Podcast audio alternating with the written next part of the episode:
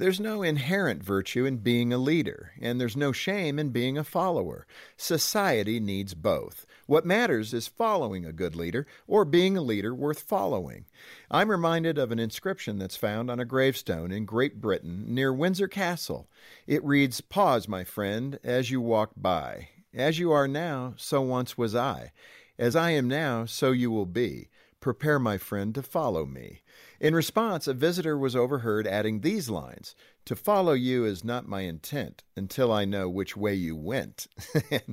Leaders play a vital role in society. They're visionaries. They think big. They see beyond what is and imagine all that could be.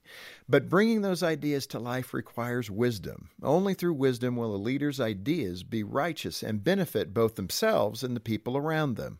Society needs wise leaders, but we also need wise followers. No matter how good a leader's ideas are, nothing happens if he or she is left standing alone. It's the followers who do the detailed work of turning dreams into reality.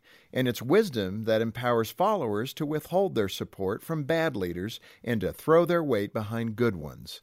It takes a leader to cast a vision, and it takes followers to bring that vision to life.